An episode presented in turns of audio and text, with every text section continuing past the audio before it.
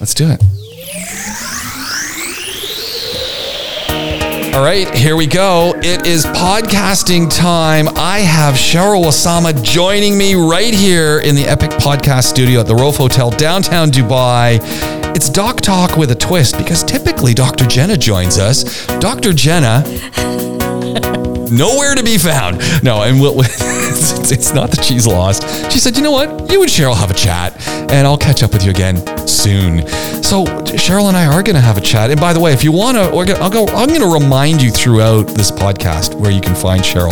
But vivamassa.me is where I'd be looking, and she'll tell us a little bit more. She's on Instagram as well, and I think that's kind of cool. I want to keep following Cheryl. But we're going to talk today based on an article that I sent you on WhatsApp. Was it? No, I sent it to you on Instagram. I sent it on Instagram. What's your Instagram handle? It's just my name, Cheryl Warsama. Spell it out. Cheryl, C-H-E-R-Y-L, surname W-A-R-S-A-M-A. All one word. All one word. There you go, and you'll find you on Instagram. Like her. Find me on Instagram, follow me. Yeah, follow, like. I mean, you always have some great posts. This is what I kind of like. Sometimes they're just little reminder things. Sometimes they're little instruction things. And I think it's, I think in the last sort of 3 or 4 years, started thinking a little bit more about well-being and these kinds of things. And mental well-being is really become something that I've really started to think about. My own mental well-being, quite frankly. I mean, other people's mental well-being I'm concerned with as well. But I'll be honest, I'm selfish. I'm just thinking about me here. And it's a good place to start. So I'm thinking, you know what, let me get my mental well-being in check. And whereas maybe 5 years ago, I would see some of these posts that, some of the kinds of cool posts that you're putting up, and I just go, oh, really? Do I need to see any more of these? Yeah. And now I'm going, oh, really? I do need to see more of these. And it's just, I started to realize that they're pieces of the puzzle, and it's unlike a one-stop, one-time, one go at anything, and you're done. This mental well-being thing is a long game, and it's all sorts of things that you keep doing that condition your body, your mind, and get you thinking consistently and doing consistently for the better you. Yeah. Remember, the mind is the most powerful tool that we have, and everything starts in your mind. And even things that are going on in your body are often linked to what's going on in your mind, that kind of mind-body connection. And I just hope that there's a bit of a problem with the word mental health because I think it kind of immediately. Have we changed that word? We haven't got a new word for that, I'm afraid. Okay. But I think it's also synonymous with people saying crazy, and it's nothing like that. So what I'm hoping to do on my Instagram and different blogs, etc., and talking here now, is hopefully sharing some cutting edge information about what helps people with their mental health. And maybe just to take some of the stigma out of it, because we all have a mind and it can get sick sometimes. I just find it amazing that we don't think about that as much as I would think we would think about that. Does that make sense? Yeah, absolutely. I don't know if we're just scared to or... Well, what I've seen, I think I've mentioned this to you before, but what is really interesting, I saw this very much so in London, it's beginning to happen here. Quite a lot of people are now coming to see a psychologist, not because they're unwell. They're coming for preventative reasons, and also they've just become really interested in who they are, and like really started to be curious about how they think. They're curious about their behavior. They're curious about why they do certain things in relationships. And so I think that's really quite interesting that people have started to get curious in, this brain box up here. The other side, and you talk about the stigma, and we've talked about this in other podcasts, and I would say just go back and search Podaholics or The James Cast, and you will see, I mean, there's you know what, I'm going to do this, and I always say I'm going to do this, but I will do this, is we've done some shows here on the podcast, and I'll just pull them together on my blog, The James Cast. I mean, I'm all in one place. You can find me. Great. Just look for The James Cast and start pulling some of these together because I think they're just great listens. And we were talking about this before we turned on the recorder, just that the beauty of podcasting is it's not one shot go. I mean, it's a put it on pause, come and listen to it again and keep the pieces of the program or the program itself that you that really works for you, download it. Keep it on your computer. Say, hey, you know what? I'm going to go back and I'm going to listen to Cheryl again. Yeah. I need a reminder. And I think that becomes the fun thing. And it's you know, we're not just talking at you. We're talking with you. We're talking with you. Yeah, exactly. We're building a relationship with you. Yeah. I sent you an article that I found in the Cliche Times. So, you know, we're coming from Dubai. So if you're wondering where this is recorded, as I said, you know, we're in a podcast studio at the Rove Hotel downtown. If you're traveling to Dubai, come and check out these hotels. A, they're really affordable. Yeah. B, they're funky. And C, we got a podcast studio. So come and find us. It's the perfect location. Yeah. I keep imagining people are going to be looking through the window and knocking on the door. We got some chairs and they just want to come in and hang out. I mean, I think that'd be kind of cool if we just had the room filled with, I mean, it's COVID time, so that's not a good thing. Yeah. But maybe have an audience in future. Yeah, I think just, you know, a few selected folks and get them involved and have, you know, have another mic and we just pass it around when they have questions. I just think it'd be a great idea to have other people ask questions. Yeah. You know, the other thing, we could actually take the show and move the show down to the cinema. So they have a cinema here. Now, of course, they run films, but they don't run those films, I think, till about noon. So I can only imagine, and it's, have you ever been in the cinema in this building? I think it's so cool. I just saw that this morning when I rushed in. I thought, my goodness, they've got a cinema here. Yeah, full-size screen. Really? And nice, comfy seats. And I don't know if it holds between, I think it's about 50 people, I think it holds. But it is, when you go into that room, it is so soundproof that it's, you need something on. So it would be a great place to do an audience podcast. Well, we've got to think about that. It's a good idea. Do you think you could do it with COVID, with enough people spaced out, maybe? Maybe. Yeah. Okay. Something to plan about. The birth of a great idea. Well, and it's the perfect size, right? Because you don't want to have somewhere too big and you want something small, and then you want to have somewhere where acoustics are going to work and you could sit down and people could see you and you got the equipment and okay, it's check. And the Rove guys are cool, so they'd be into it. Okay, that would be really cool. It'd be really cool to do a podcast and to have people be able to ask questions. So then we just got to get the audience to come. Yeah. I guess if you offer free coffee, you can do that. But okay, then back to the article. Yeah, like brainstorming here. That's the way this thing works, right? We just kind of brainstorm. Yeah. Sent you this article. And I sent this article because it was talking about marriage counseling, but it was talking about pre-marriage counseling. So before, you know, obviously before someone gets married and all that started my mind going. So I took a look at it and read the lead and thought, okay, this is interesting. Fired it off to you.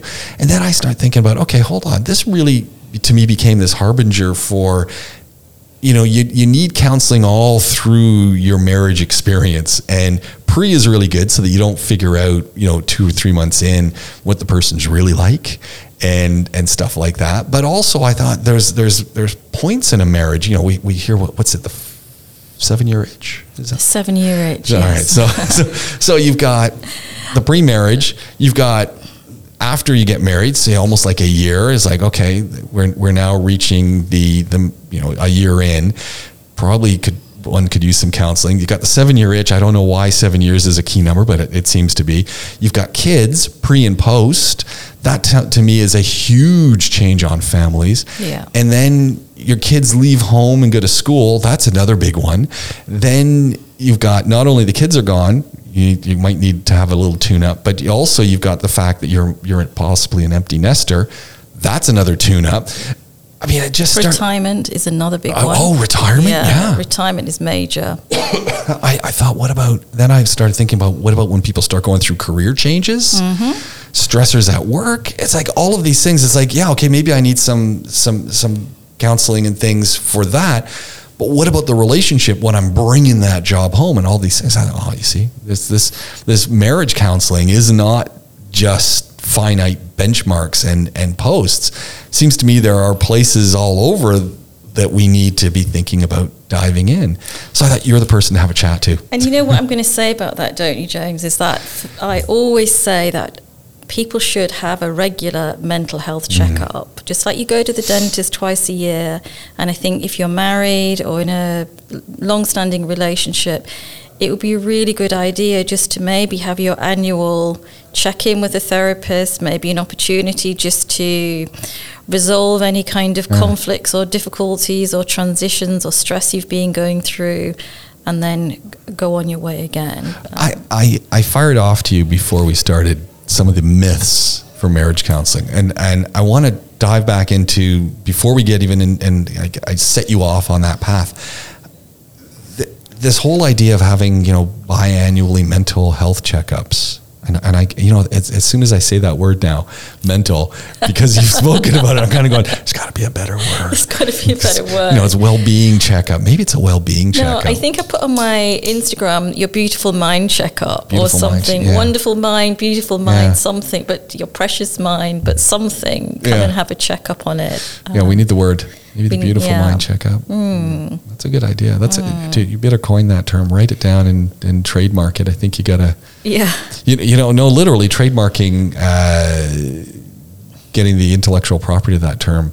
Use it in your Instagram post. Put it up, and I think I should start. Yeah, that's what I'm thinking. Maybe beautiful mind. Really, you've got an amazing mind, and people so take it for granted or don't pay attention to it, and. Really, you should honor your mind. It should be something that you treat as precious, and having a checkup on a regular basis every 6 months or once a year, I think is such a good thing, and very important that couples embrace that concept. So before we even get started on this whole idea of having these beautiful mind checkups, and possibly with, you know, not only should we do it ourselves, but as a couple, What are the stumbling blocks to people actually wanting to take that first step to say, you know what, maybe I need some counseling? I think that, you know, and it's a difficult, I'm slightly frustrated in 2021 that we're still having to talk about the stigma of mental health. I mean, we can't be living in a society where, you know, we embrace the iPhone, or we can get people on Mars, or all of these amazing things that are happening, and people are still wondering whether or not you can have problems with your mind. I mean, you know, what is going on, people? This is what I'm asking. Why is it still such a stigma? Your mind is just another part of your body. It often runs really well, really efficiently, and sometimes there are some glitches along the way, and there is lots of things now that can help treat those. And people don't have to suffer in silence, and people need to let go of all of these negative words like crazy, mad, insane, weak, weird, strange, abnormal. All of these things are just blur the fact that everybody has a mind and everybody can have glitches. I love the idea, and I'm thinking about this, and it's, you know, as you said, you're banging your head against the wall. 2021, and we're still having this conversation. Why hasn't it changed? Come on, people. And I wonder, it's, you know, it's one thing for me to change, so I'll just make myself the person. Yeah. It's one thing for me to change, but I wonder if part of the problem is not only that I need to change, but I'm looking at the environment I live in, and what does my workplace do? What are our other workplaces doing? What are other organizations I'm interacting with? What are they doing? Do they create, hey, you know, you're going to have your annual review, and hey, by the way, you're going to sit down with our psychologist and just have a chat. And why, you know, I almost think it's, it's great that I'm thinking, hey, I need to do this. But if my organization isn't embracing it, it's sending the message that, it's probably a good idea, but it's not part of what we do. And, you know, and I wonder if it's really this whole societal reboot, in a sense, that we need to be thinking about it. And hasn't COVID created the perfect environment to start now doing that?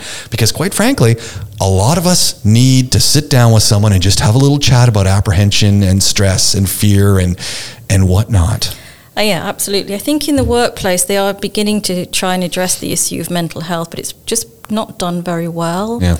I think it's a bit of a tick box exercise, less so here, but in other parts of the world, there is corporate responsibility. So people are worried about liability of being sued. If something terrible happens to an employee. In places like France and Germany, there's really strict laws now where you can be taken to court if anyone, you know, has serious mental health problems or a suicide or something as a result of workplace stress. So I think they are beginning to take that on board.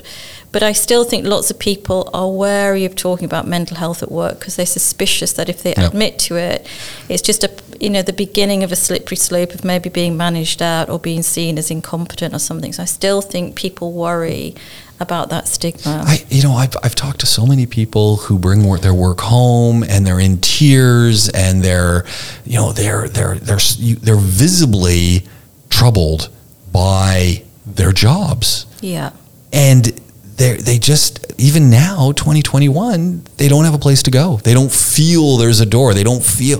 And I just thought, wow, it's to the point that a job is ruining someone's life. Yeah, I think work is a major factor in people having mental health problems. Just the fact that people work so long hours, and having to be available now with technology, people are expected to be available 24 hours a day. I've heard all sorts of stories during COVID, now that people have been working at home, they're stuck on Zoom calls for like 6-7 hours a day. Are they getting emails in the middle of the night, calls in the middle of the night, the WhatsApp groups going? So work is kind of taking over people's lives. So as technology improves, communication, the demand for instant communication and replies has increased significantly. Yet, we're Zoomed in, we're WhatsApped in, we're emailed in, we're connected more than we've ever been connected before. Yet that connection, and I'm speaking almost purely from my own experience, nobody ever says, sincerely, how are you doing? Yeah. And they don't just reach out, although I do have one colleague, and I'm not going to name her, who does exactly that. Mm. And I remember last week, I got a phone call. And it's like, okay, what do you need? I said, I don't need anything. I'm just calling to say hello. Yeah. How are you doing? Touching base. And it's like, and I just sat there and I just said, I think I was in tears. I just said, I can't believe you called. Mm. This feels so good. Oh, and we talked a little bit about work and we talked a little about family. And then it was like, oh, thank you for calling. Yeah. And that was it. And we did, but it wasn't really a work call. So yeah, we talked a little bit about work, but it that wasn't the call. It was just, well, I just want to know how you're doing. And I then said, why'd you call me? Being suspicious. I said, well, no, it's just like, it's really, are you doing this to everything? And she said, no, I called you because A, you're the only person who ever really responds to my emails. Right. B, you're the person who will reach out every now and then and just, let me know how things are going. And you're the only one who ever calls me. I went, okay, well, thank you very much for that. And I think that's really interesting because there's lots of research now showing what's happened during COVID.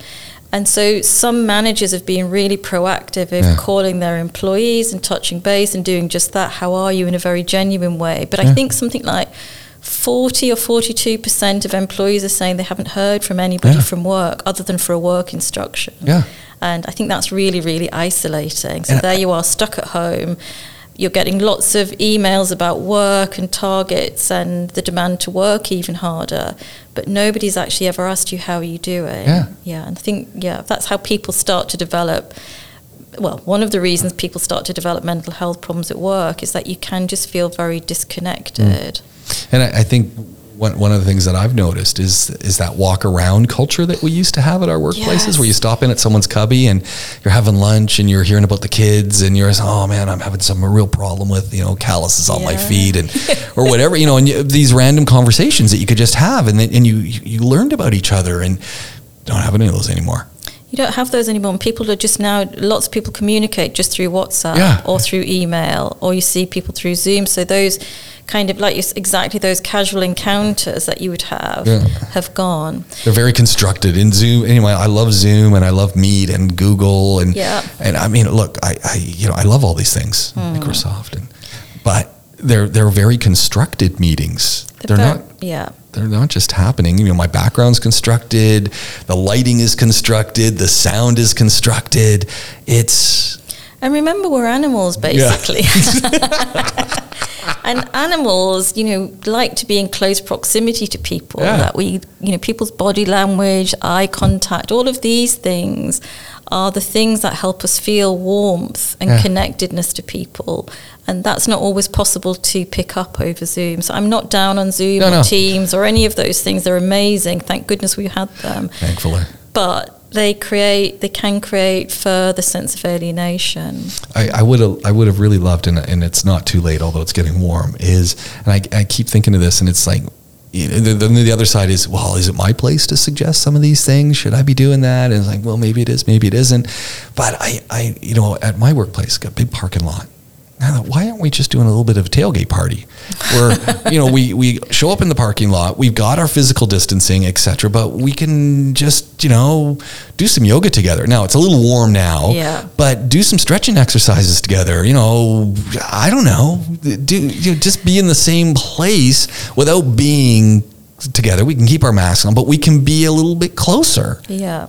Actually, that's really a good point, because what we did earlier, or was it this year? Or anyway, in the cooler months, Dr. Marie at Vivamus, she organised a team picnic. There you go. And we sat in the park. We were all socially distanced, and we just spent a couple of hours just catching up with each other, and it was really, really nice. Everybody really enjoyed it. Yeah. We did have to talk a little bit louder than usual because we had our 2-meter distance, etc. Yeah.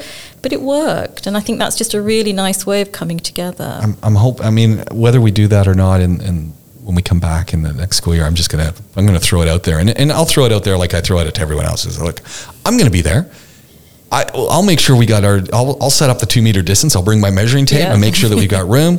But look, I'm going to be there. If you want to come, show up. And if you don't, hey, that's okay. I think people will show up, because I think people need people. And there's something I just want to quickly say about, in terms of counselling at the moment. Can I say that? Yeah, go ahead. Because it's been on my mind so much. Go ahead. I can tell you what am I seeing over and over and over again with my new clients. It's something about being here in the UAE. Yeah. So everybody normally is very happy here. Yeah. But COVID has meant that we haven't been able to travel. And most people here live their life between Dubai or the UAE and wherever they're from, Canada, UK, France, etc. And these countries have been in lockdown. Mm. And what's beginning to happen is people are saying, I feel really anxious and I don't know why, and I feel a bit tearful and I can't work out why. This is fine. Yeah. But actually what they're experiencing is something we call separation anxiety. Mm. Yeah, so this is very, very human. And what happens is when we have close attachments to people, our parents, friends, brothers, sisters, cousins, even the society that you're from, the favourite restaurants, etc. you have back in your home country, the parks, the countryside, the culture, all of these things help to form a sense of identity. And when we get separated from these important relationships and important places, people start to develop anxiety symptoms. And most of us have been able to cope because there's, you know, relative to the rest of the world, the UAE's done an amazing job. I think we've managed to live quite a nice life through COVID overall. But with the restrictions on travel, people can't get home. And what I'm hearing over and over again, but I'm worried about my mom. She's 77 and she had a fall. And my sister's had a baby. I haven't seen her at all during the pregnancy. Or my cousin's getting married, and the whole, I'm not going to be able to attend. A good friend of mine has died, and I'm not even able to go back to my home country to pay my respects. And these things are beginning to make people feel really anxious. And I think that's something employers will need to take into consideration. Do you think they're prepared to? I think they probably won't understand what's going on. And even the employees won't understand what's going on. And the other things that are happening is each country goes into, this is a spike in the numbers on COVID. So watching the awful situation in Italy, just imagine if you've got Italian employees, how they're coping with that. Yeah. Now we've got India, Pakistan, the UK. All of these things have a psychological impact on people that will be increasing their sense of separation anxiety. Just, oh God, I need to get home. I should be there. Yeah. I need to be closer to my family. I don't know what am I doing here. And normally that's not an issue because people just book a flight and go. Yeah. We've got lots of public holidays, and plus because Dubai is such a nice place, lots of family and friends come to visit, so separation anxiety is much easier to manage. Mm. So this is something that needs to be on people's radars. I mean, you're seeing it. People are trying to process it. No, it's not affect. And that comes back to that whole, oh, no, this won't really affect me. It does affect us. It affects us because we're human, and yeah. Human beings are social animals. I just think just even coming into the Rove and other places that I go to, people are not working at home. People group together. They will find a common working space. So they'll work alone at their table, but they're in proximity to other people, and they do that partly. Yeah. People group and cluster because we're social animals and we like to be near other people. I work from home, and it's just me and my dog. Yeah. And I'm telling you, I'll get home and my wife will say, are you going to go to the fruit and veg market and do the fruit and veg stuff? I said, you want to come? She said, no, you know what? I've been at work all day. Yeah. You feel free. And it's like, and you go and I see the same, I see people. It's like, okay, there's other people and we're doing stuff. And yeah, we're masked up and yes, we're social distance, but I see other people. It's about being in proximity to other people. Yeah. And it's interesting because I go to the same fruit and veg marketplace every week. Yeah. I see the same people every week. We they don't know who I am really. I don't know who they are, but we have this ritual of a conversation every week. And it's oh, how's your wife? Where's your wife? Without realizing that's you looking after your mental health. Yeah. Because if you're working at home alone with just you and the dog, you need human contact. And so you start to find places that you form an attachment to. So just the fact that the guys recognize you and acknowledge you and there's some kind of interaction is a way of looking after your mental health. And I find you feel the relationships being built when, the ladies who were restocking the shelves the other day, I said, are those cherries any good? And they're not really that sweet yet. Yeah. Don't buy them yet. It's like, but suddenly we had now we've got a totally different relationship because I recognize that they're not just a stalker, they're a real person who has an opinion and knows something. And so suddenly, you come in and you get a smile and you can't see the smile because of the mask, but you can see the smile because of the eyes and people are making more of an effort to show you that and give you that nod. And hey, it's nice to see you here again. Because they also need to make contact with people. So it's really helping everyone, helping each other. But going back to our workplaces and this general separation anxiety that is brewing, I mean, it worries me simply because of the fact that this is not ending anytime soon. So yes, we might be able to go home and as you said, we're expatriates here in the Emirates, so we're going to go home, we're going to get to see our family, maybe we're going to get to travel. There are places opening up. Great. But there's still that with the separation anxiety, what goes on in my mind is the unknown of, well, when am I going to be able to travel more freely? When am I going to be able to have family come more often? It's the not being able to answer the when that I find, even with some of that ability to travel, creates that lingering question and that just under the surface, I find it a very fragile time for emotions because it's like, well, I just don't know when. And if anything, like you said, someone gets sick, someone breaks up, you lose your job, someone loses their job, suddenly it's an explosion. I think that's it. People are feeling really, really insecure. So people that have settled here and are very invested and love it here, COVID is making people have to reevaluate, and even that, because people then form an attachment here because this is home and it's hard to think about leaving. But I think in terms of if you're here and you're not able to see family because your country, we're still on the red list in various countries, etc. I think you do have to work a little bit harder to form closer connections with the people that are around you. And that's my big question. So what do we do? Like how can we start to, we've got vaccines, we've inoculated ourselves in a sense against COVID-19. How do we now start to inoculate our psyche to be able to deal with what's ahead? So that's exactly what I think it's that. It's about trying to build deeper connections here. So people, if you haven't been making friends, it's important to try and start to make some more friends. If you've got friends, try to deepen the connection with friends. Doing what your work colleague did to you, just reaching out to people in your team that you maybe work with and, just having a chat with them, reach out and see how people are getting on, just letting people know that they're not alone, you're all in the same boat, that term, we're all in this together. And I think the next layer of in this together is not just, social distancing, mask, and sort of sanitizing your hands, being in it together means that I need to come closer to you because my psychological well-being now requires closer contact because I can't go home and the people that I love can't get to me.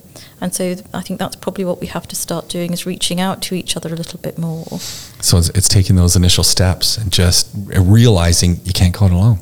You can't go it alone. Remember, lots of people, if you work in a company and if you're in a good team or a good organisation, one of the joys of going to work is seeing people. Look how people cluster going for their coffee and the chatter in the coffee shop or the restaurant when people are getting their sandwiches. And like you said, this is a very important psychological part of going to work is the social context of going to work is really important for lots of people. I was in a place, it was a coffee shop, that usually when I think back, 18 months is a noisy place. And I was in that place and it was dead quiet. And I couldn't figure out, you just put it together for me right now. Cause I was sitting there going, well, what's different? Oh, the tables are here. Okay. They're a little spaced apart and same food and same things, but something is different. Wow. There's no noise. There's no noise. And it was like, well, this isn't a fun place to be. And just think about it. The more you go, like even if the barista will get to know you, because I know from my experience, I go somewhere pretty much every day when I was working in a certain place, and they could get my coffee ready because I went every day and pretty much had the same thing. And so all of these things help us feel really safe and really connected and thought about. And I think that's probably something we're all going to have to put more effort in, is working on how you can become a bit more connected again. I want to segue. This, I think to me, this is a spectacular segue into relationships. Yep. And we've been talking about our work relationships. Yep. But there's a whole other relationship, and those might be with a wife or a husband, fiance, a life partner that we spend an extraordinary amount of time with in kind of a different world, right? So we've got our work world and our work relationships that have been turned upside down. And then we've got our social relationships, our whatever, all those things that I just said that happen. And I sometimes think you and I are having the great conversation about how do we inoculate ourselves and get ourselves thinking, in a healthy manner. I wonder if we need to spend a little bit more time thinking relationship-wise too, and if that whole thing that is also being challenged by these changes of the last 18 months, if that in a sense, I wonder for your perspective, and I could be totally wrong, if that's an area that is underserviced. Well, I think in terms of marriages, I'm not sure on the data of this, but maybe there seems to be some indication that COVID has seen an increase in people seeking out separation and divorce. I mean, I haven't seen the numbers, but I was shocked. I was shocked by the U.S. data that 50% of marriages fail. Yeah. 41% of all first marriages fail. I'm going 50% of marriages fail, 41%. Hold on a second. So second and third marriages are failing too? Like, I'm thinking if you fail on your second marriage, that's an indication of something. Like, second and third marriages have a significantly higher failure rate than first marriages. I think second marriage is something like 65, 70% likelihood of not succeeding. Wow. So. Wow. I mean, okay. And the other thing to think about is the length of marriage. The duration of marriage has changed. So now the average length of marriage, I think, in the UK is 14 years. And the 14. And the average length of marriage in the US is something like 12 years. So in terms 12 years of marriage, that's it? 12 years, yeah. Oh, I'm going on 29. Well done. Congratulations. You obviously got it right. But for the average, it's something like between 12 and 14 years is the average length of a marriage. Now, from your perspective as a professional who deals in well-being, I like that word a little bit. Yes, well-being. Mental well-being.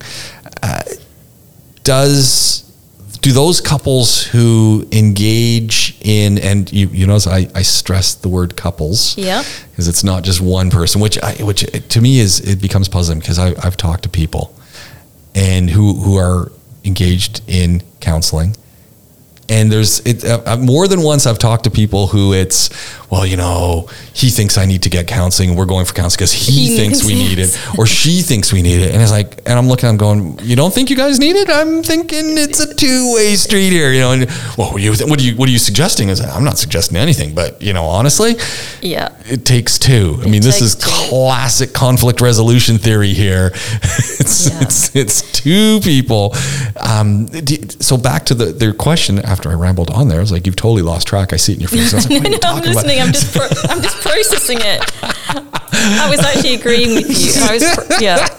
But so we've got staggering, shocking numbers of marriages fail, which it's just crazy. Do those numbers change quite a bit if the couples go in and start having a conversation to figure out, okay, well, why are we having problems? Why are we not getting along? Does it change or not really? Well, there's lots of complicated reasons, and I'll get on my soapbox. I think, I suppose the biggest change from a marital research point of view, the reasons people now get married are very different to why they got married 100 years ago or so. So now, you know, this idea of romantic love has taken off around the world, and people marry for romantic reasons because they meet somebody, they fall head over heels usually, there's a very strong attraction, and they think that is enough to guarantee a lifetime of happiness together. But then strangely what happens... It's the media. The media's created this. The media's created it, and it's part of the belief system. It's in literature, it's in poetry, it's in film. Yeah. And people really do believe that that will last forever. But sooner or later, usually a couple of years into a relationship, people are faced with the reality of what it means to be with somebody for the rest of their life. Mm-hmm. And then they also get introduced to the real person. So you can't hide the reality forever. And there's a certain amount of kind of hormones that happen when we're falling in love with people that help us to sort of miss the small print, if you like. Well, this is what Jenna, I mean, it's not the same, but different. Yeah. This is what Jenna was talking about when last time we podcast with her, and she was talking about how, you know, quite frankly, I kind of forgot about all the things that happen when you give birth because of the hormones. There you go. Same kind of hormone reaction with a relationship where head over heels. We're in love. We kind of, it glosses over the rough things, but those hormones don't go forever. It's always amazing sometimes when you meet couples and think, gosh, they overlooked that. They knew about that. And now it is a big issue. But when they were so madly in love, it wasn't an issue. They just glossed over it. This has happened, glossed over it. This is an aspect of their character I don't particularly like, but you gloss over it because everything else, you're so intoxicated with hormones and this really amazing feeling that you have with somebody when you're in love, that I think people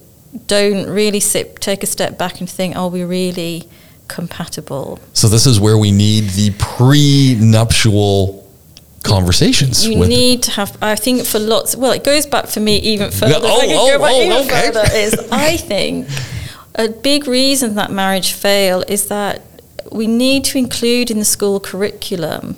Back to the school curriculum? Children need to learn about relationships. They need to learn about emotions. They need to learn about boundaries. They need to learn about appropriate behavior. They need to learn about respect and all of these things.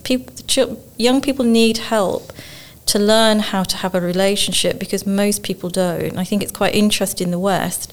There's such a focus on sex education, but no focus at all on relationship education, and I think those two things are, you know, it'd be much healthier to teach people about relationships so that they were better informed, and especially when those brains in young people are so malleable and receptive to these ideas, you could really create healthy people ready for relationships. Well, especially, you know, it makes so much sense. I'm thinking back to my own high school, as you said, you know, sex education was big, and we had this whole health thing. So there was a fitness component, and then there was just general socialization things of being together. You know, we learned square dancing, and which of all things, which, you know, and in one breath, it's like, why did we learn that? Well, that's cooperation and working with people. Yeah. Okay, I get it. Yeah, and to this day, I can everybody do-si-do, and you know, I can square dance pretty good. That's why you've been married 29 years, isn't it? If in doubt, do a square dance. That's it. Bow to your partner. Bow to the corner too. Oh, shake hands and turn to the left and okay. Oh man, see, I can even remember it. So it stayed with you, which is actually important, because if you were taught about relationships, that would also stay with you. Well, and that's what I was thinking. I think, okay, this is what a perfect place, a perfect environment to be able to talk honestly about relationships and the fact that, hey, you know, they all don't always work, and the original assessment of a relationship might not be the best assessment because, as we say, hormones and what's going on. Teach that in a school setting with someone who's a third party. So, you know, your teachers are not, you know, they're that third party, because I'm going to go home, you know, I'm a 16, 17-year-old. I'm going home and I'm seeing my dysfunctional family and I'm seeing this, and it's like, okay, maybe it's worked. Maybe I'm living with a single parent. Yeah. Do I talk about this with my single parent? Probably not, because, you know, that's going to potentially bring up a raw spot. Maybe I feel that it's my own faults as being the child, and who's meant that we need a bigger house or we need to have more money to spend on things. And having this third party back to school to help me understand relationships and help us understand relationships at that age, that we then carry forward.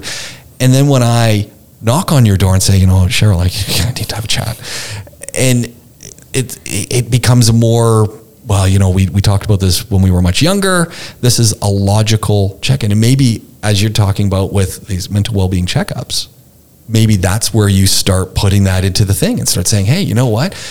We need to have those conversations every now and then, and these become a part of your life.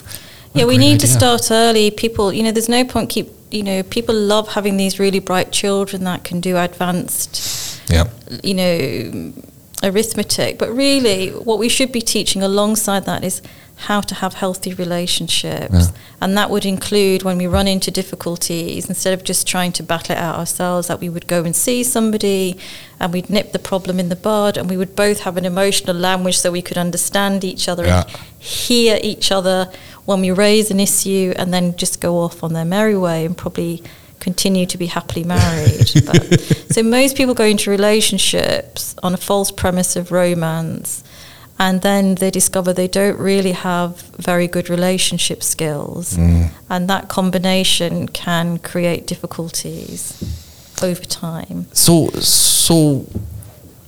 we reach that point where we need to understand that. So really we need to sit down and have a conversation probably before we get married. Before you get married would be really helpful. The amount of people that would benefit from having premarital counselling, you know, is significant, because sometimes you think when you meet people, it would have been helpful to have addressed this beforehand. So it doesn't mean they can't be friends, but maybe, you know, a lifelong relationship is not for you. Well, simple things like finances, for example, you often find people in relationships have different ideas about money, which you're probably not that aware of when you're madly in love with them, or you gloss over it. But when you get married, and if one is a super spender and the other is a super saver, that's going to cause a lot of conflict. I often say people do more due diligence when they're buying a house than they do when they buying a car. Then they do thinking about getting married. They don't think about what it really means to be committed. Have you checked out their socials? Have you just had a look around? Have you talked to your friends? What do you think of this person? You know, it's everything. What are your expectations? No point getting married and then all of a sudden your partner doesn't want you to go anywhere without them. Well, did they mention that before you got married? Is that something you agreed to? So there's all sorts of problems that start to come up, because often couples don't seriously think about what it would mean to be married. And sometimes people form these quite strong attachments, and the thought that they may lose this person means that they're willing to, you know, bypass key pieces of information in the hope that they'll just get married and they'll never have to deal with a breakup. So we would benefit from having pre-marriage counseling. We don't typically. So well, maybe through a church, maybe through another organization, possibly. But, you know, I mean, I know people have gotten married. I know they've gone through those pre-marriage things. I'm not so sure they've all taken it very seriously. I don't think they do, because it mostly premarital counselling has been the domain of the church or a mosque or another religious organisation. And, you know, cynically, I think people go because they want to get married in that particular church, and so right. they go along for their 3 sessions yep. with the vicar, and it's very nice, but they're not taking it very seriously. Yeah. But I actually think probably a longer period of commitment to pre-counselling before marriage, where you look at very specific areas, yeah. Would be helpful. So another thing that you often see is people fall in love, and it's a beautiful thing, cross cultures and cross religions. Now, when you're madly in love, you see no obstacle to that. Mm. Now, when you get married, those differences can show up in lots of subtle ways, how people celebrate, right. how people want to raise their children, what kind of relationship they want to have with their families. And all of these things, unless you really think about them before you get married, can come as quite a big surprise to you. Mm. And it's not that you shouldn't get married if you're in a different culture, a different religion, but it's often worth paying attention to what some of those differences would be, which and how you're going to handle it. Which is why it makes a great sense to have that third party, so not your the people who are going to marry you, but that other party that's a little bit removed. And it seems to me, sorry to interrupt, by the way. Yeah, that's good. It seems to me that this pushes us into about a year, 18 months, 2 years in, where all of this stuff is now starting to manifest. Because we haven't had the conversation before. We've been in this aura of, it's everything's great. We've had our first anniversary, and now it's, okay, this is real. And how many people do you know who've entered into these relationships? They've had the fog of love, and somewhere in there, it's like, I'll be able to change him. I'll be able to change her. Don't worry. I've got this sorted. She's such a great person. She'll come around. I think that's a big one. And I'm thinking that's about 18 months to 2 years, probably 2 years is getting close to the point where you're starting to get really frustrated because you're never changing anybody. Like, honestly, you're not changing somebody unless they want to be changed. Come on. AA tells us all about that. I mean, I know it's got nothing to do with it, But yeah. What's the number one credo of Alcoholics Anonymous, AA? Yeah. Is you can't change someone. They've got to want to enter the program. Yeah, and you have to be realistic about who you're marrying. So I'm just thinking about something I saw recently. So one person in the relationship was a person of few words. Uh-huh. And there was a belief and a hope that with time, the partner would be able to bring this person out of their shell, and that they would have many more meaningful conversations. It's not going to happen if they're 25 years old and they're in their shell. They're never coming out of that shell. Well, I think they can come out of the shell, but I think it's about also this person clearly wasn't dead. They're full of emotion and they're very much in love with their partner, but they're.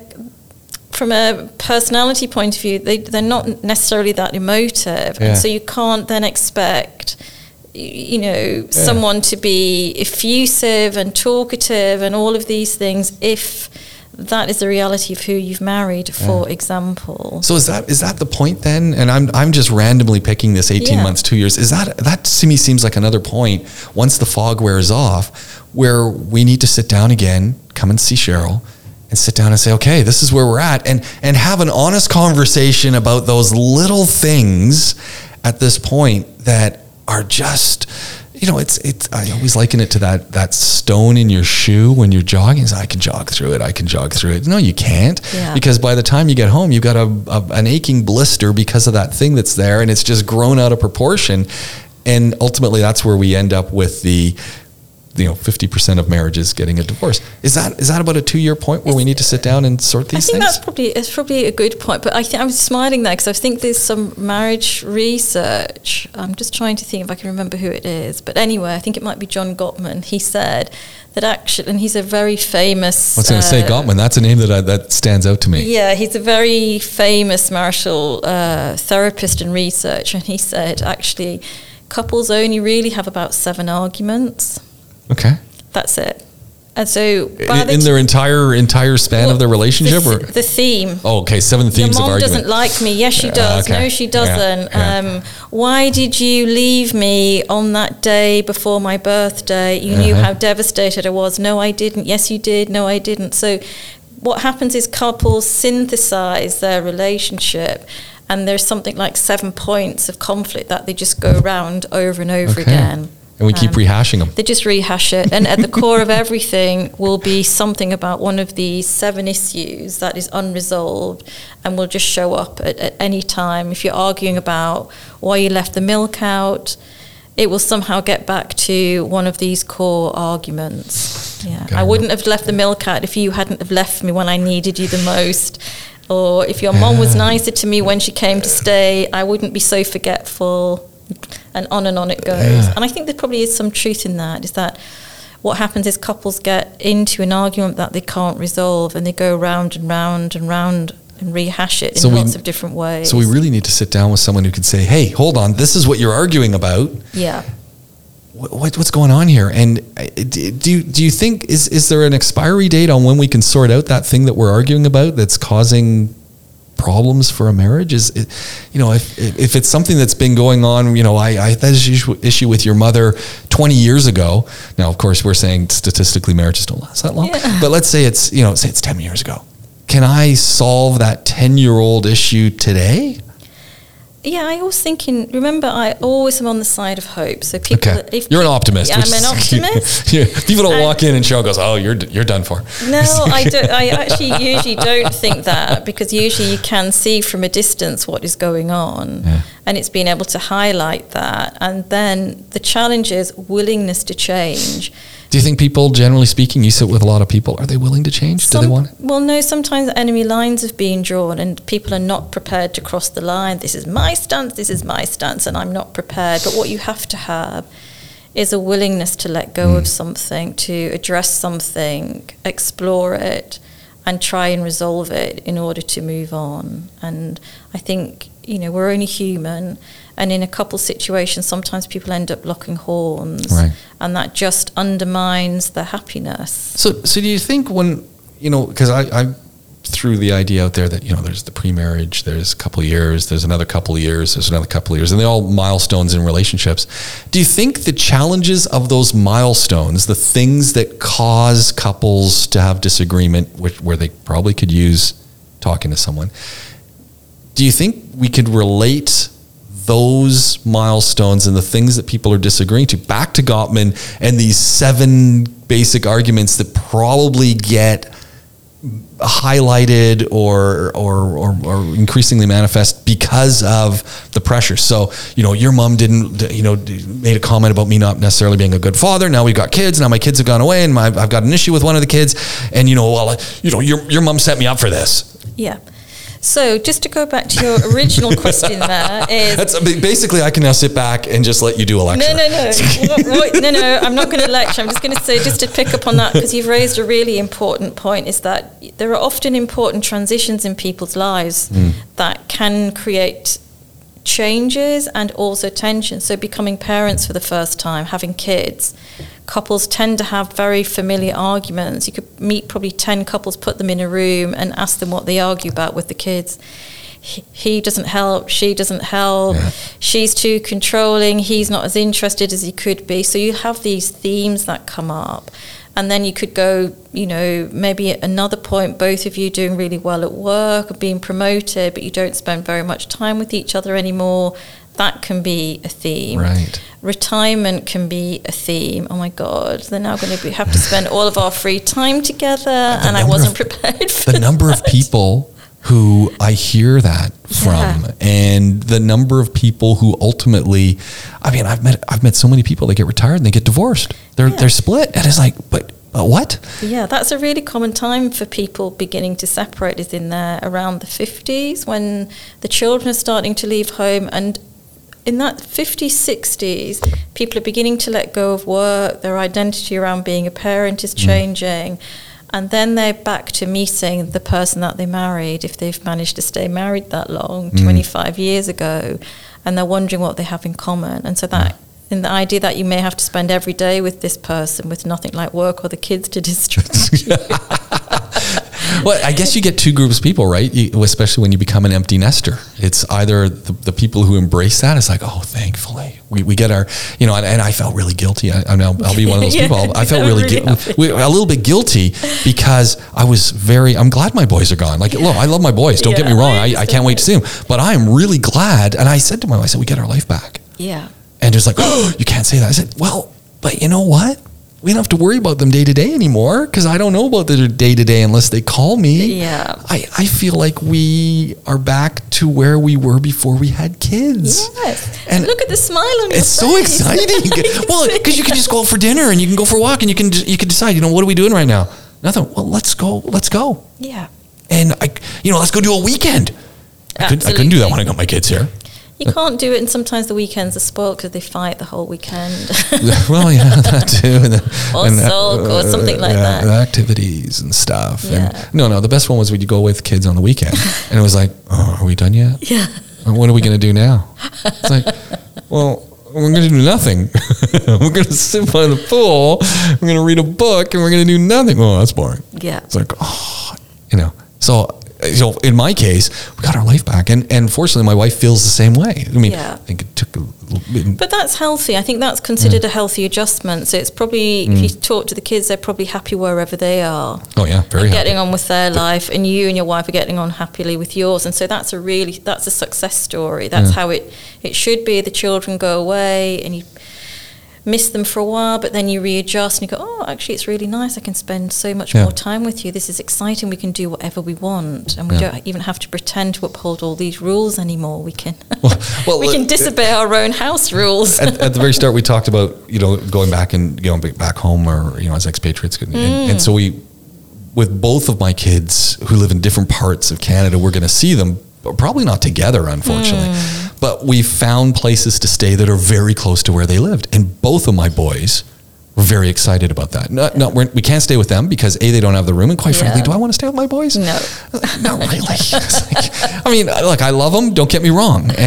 But it's nice. They're adults. They need their space. My time and their time are different times. But, you know, the fact that we're going to be like almost next door, both of them said, oh, isn't that going to be awesome? Yeah. Like there was no, oh really, you're not going to be a little bit farther away, we need a little bit more space. No, that's really healthy. That is fantastic. Sounds like you've done a great job. It's hard. It's hard.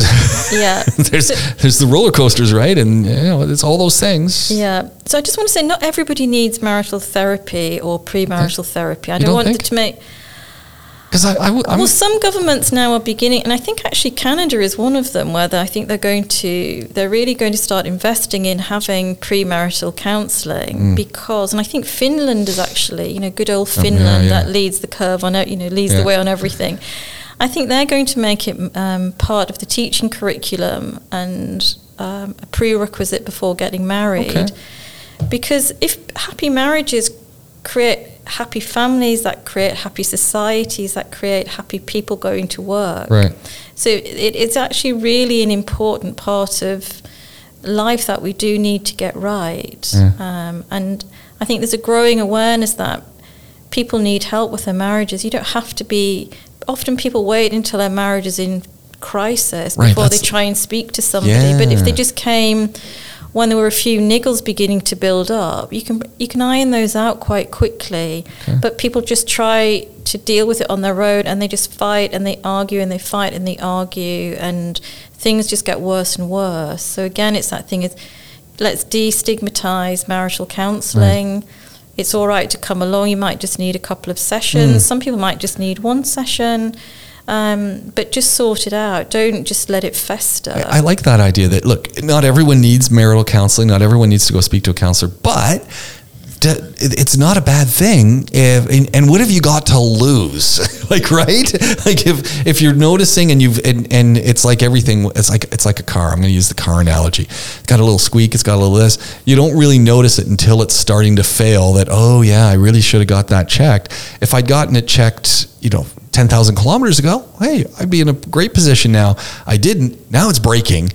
And I guess when marriages are starting to break, then it's, okay, we got to go sort something out. Maybe we should go do this. But at that point, battle lines have been drawn, all sorts of excuses and reasons. And as a communication scholar, probably because we're not communicating effectively. People don't communicate. And there's a lot of hurt. By the time lots of couples come, there's so much hurt. They've really hurt each other in different ways. Right. And they're feeling very vulnerable and very bruised. And I think you could really avoid getting to that point if you just decided to get a little bit of help early on. I just think you're going to have somebody that is batting for you, that is entirely on your side, that wants to help you to make this work, if that's what you want to happen. Just do it earlier. Do it earlier. And that all comes right back to your whole conversation about, you know what?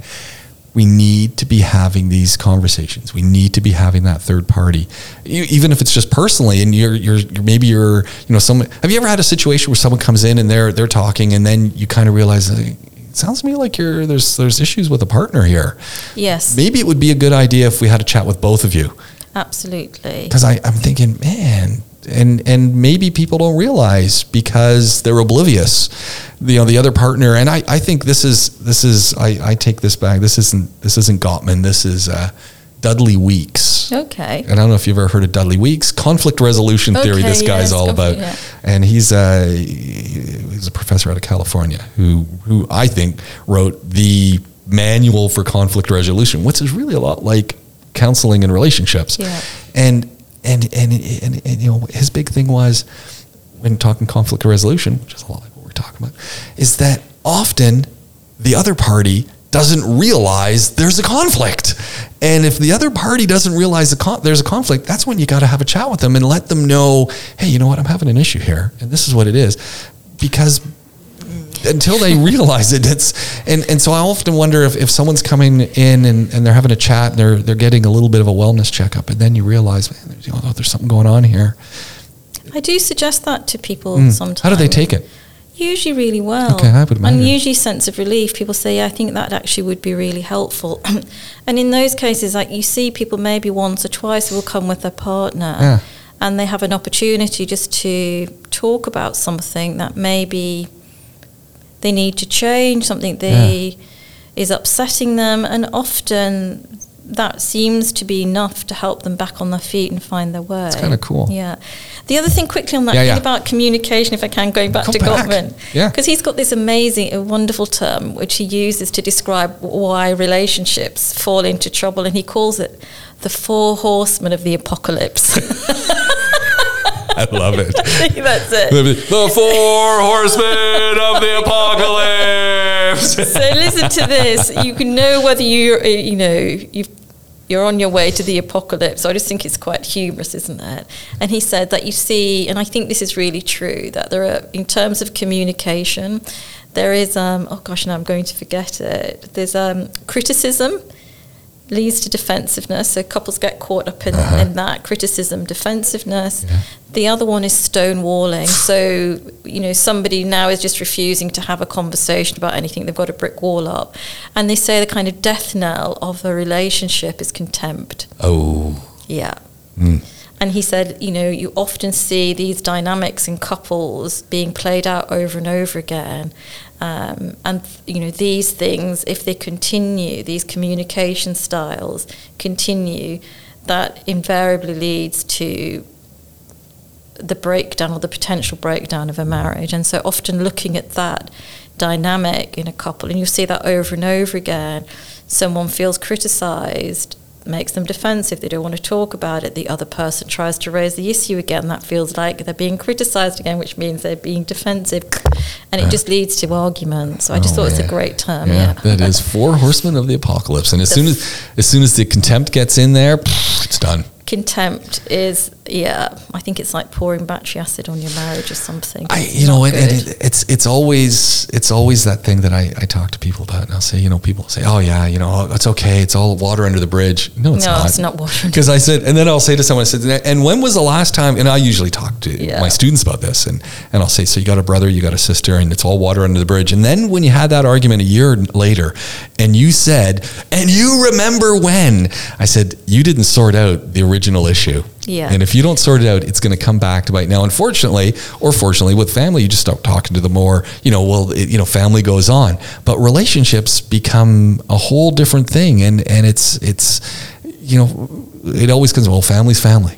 Family's family. But the great thing you will see is contempt at its finest when people start to divorce. Then you will see the unprocessed contempt that has been in that marriage, because the lengths people will go to to damage the other person tells you a lot about what the undercurrents were that were not being addressed in that relationship.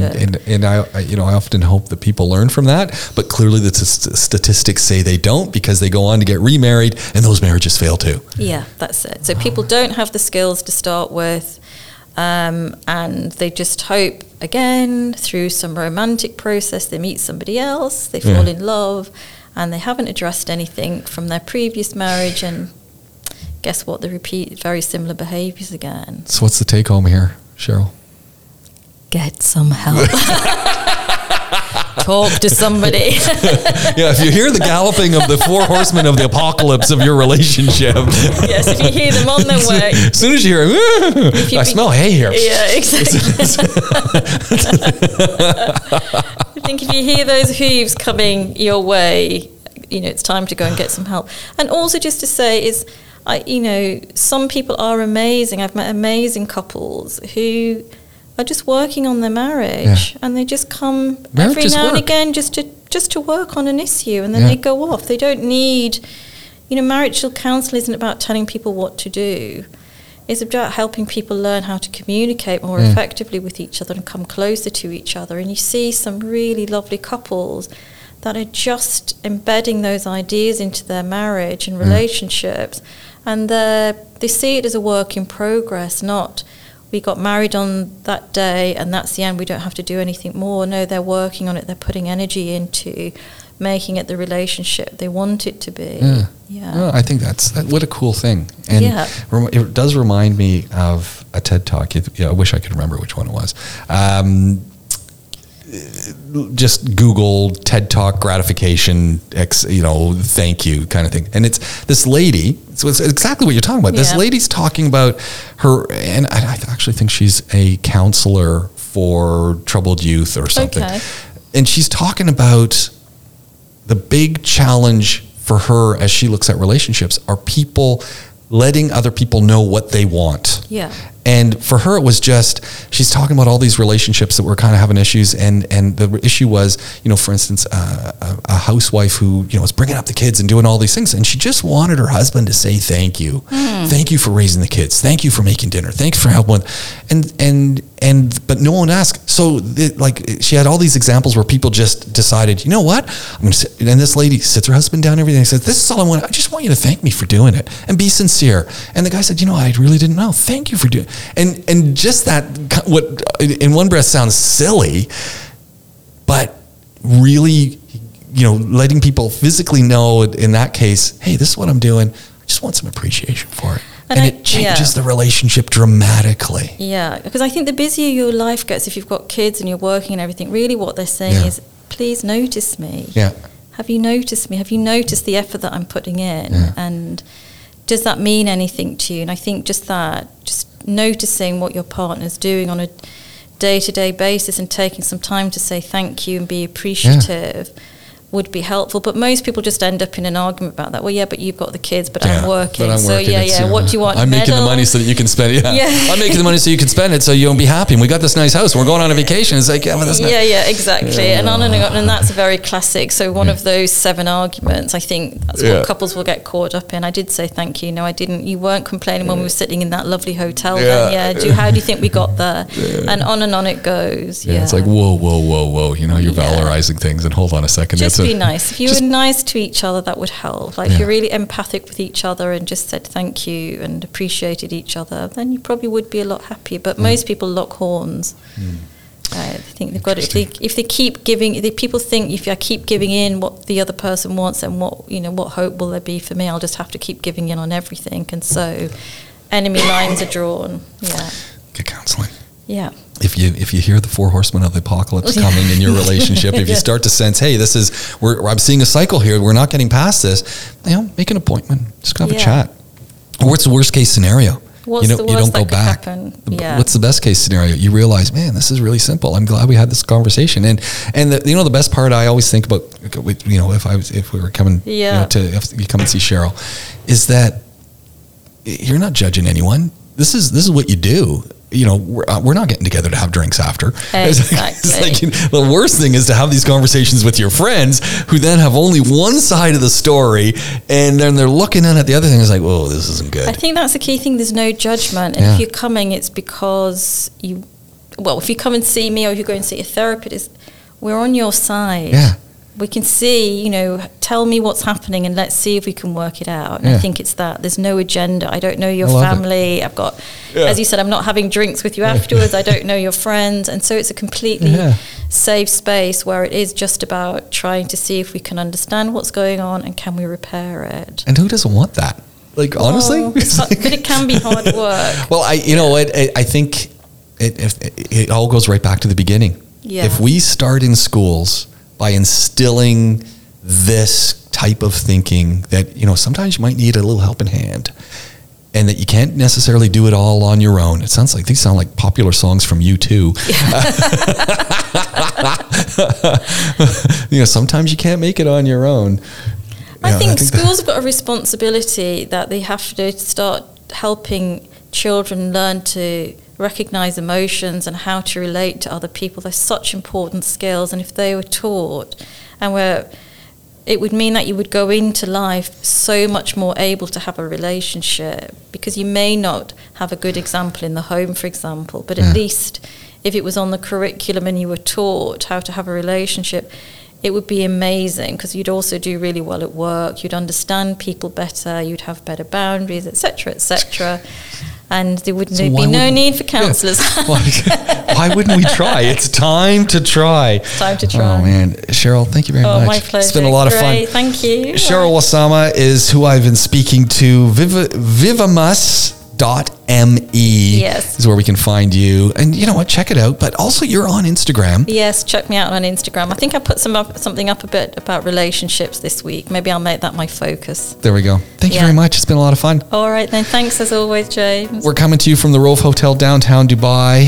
And if you want to get in touch with us, podaholics@gmail.com. Find us, Podaholics with a K, across all the socials. Hey, check out the James Cast. You get some extras there as well. We'll do it all again really soon. Thanks for hanging out. So long for now.